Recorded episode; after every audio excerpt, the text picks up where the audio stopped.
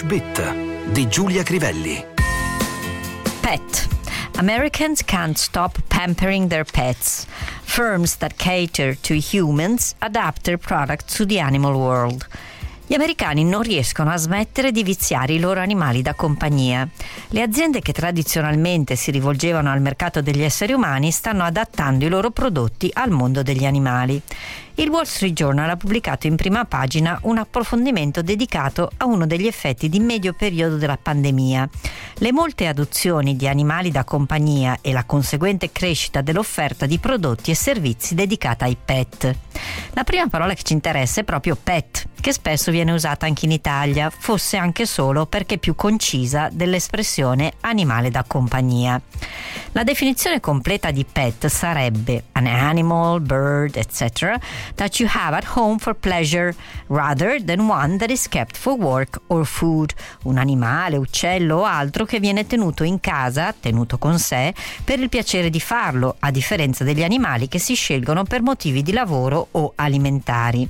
Se si desidera specificare che tipo di pet si ha, si può dire pet dog, ho un cane, pet hamster, ho un criceto, To pet è il verbo irregolare, to pet, pet, pet, che non viene usato spesso però in relazione agli animali, piuttosto indica la pratica di toccarsi affettuosamente ma senza avere un vero e proprio rapporto sessuale. Da qui il sostantivo petting che usiamo anche noi.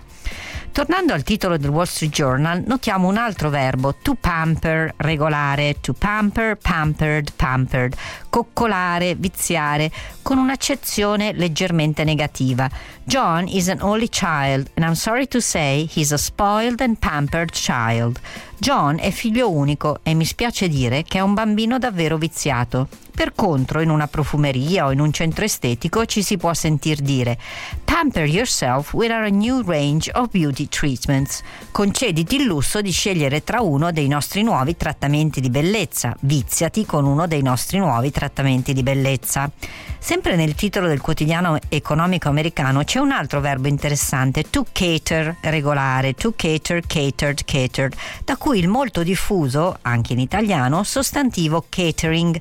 Most of our work involves catering for weddings. La maggior parte del nostro lavoro consiste nel catering per matrimoni. Who will be catering the graduation ceremony? A chi è stato affidato il catering per la festa di laurea? To cater for è un phrasal verb che viene usato non soltanto per indicare servizi di ristorazione. The course have been teaching at my local university for many years now caters for all ability ranges.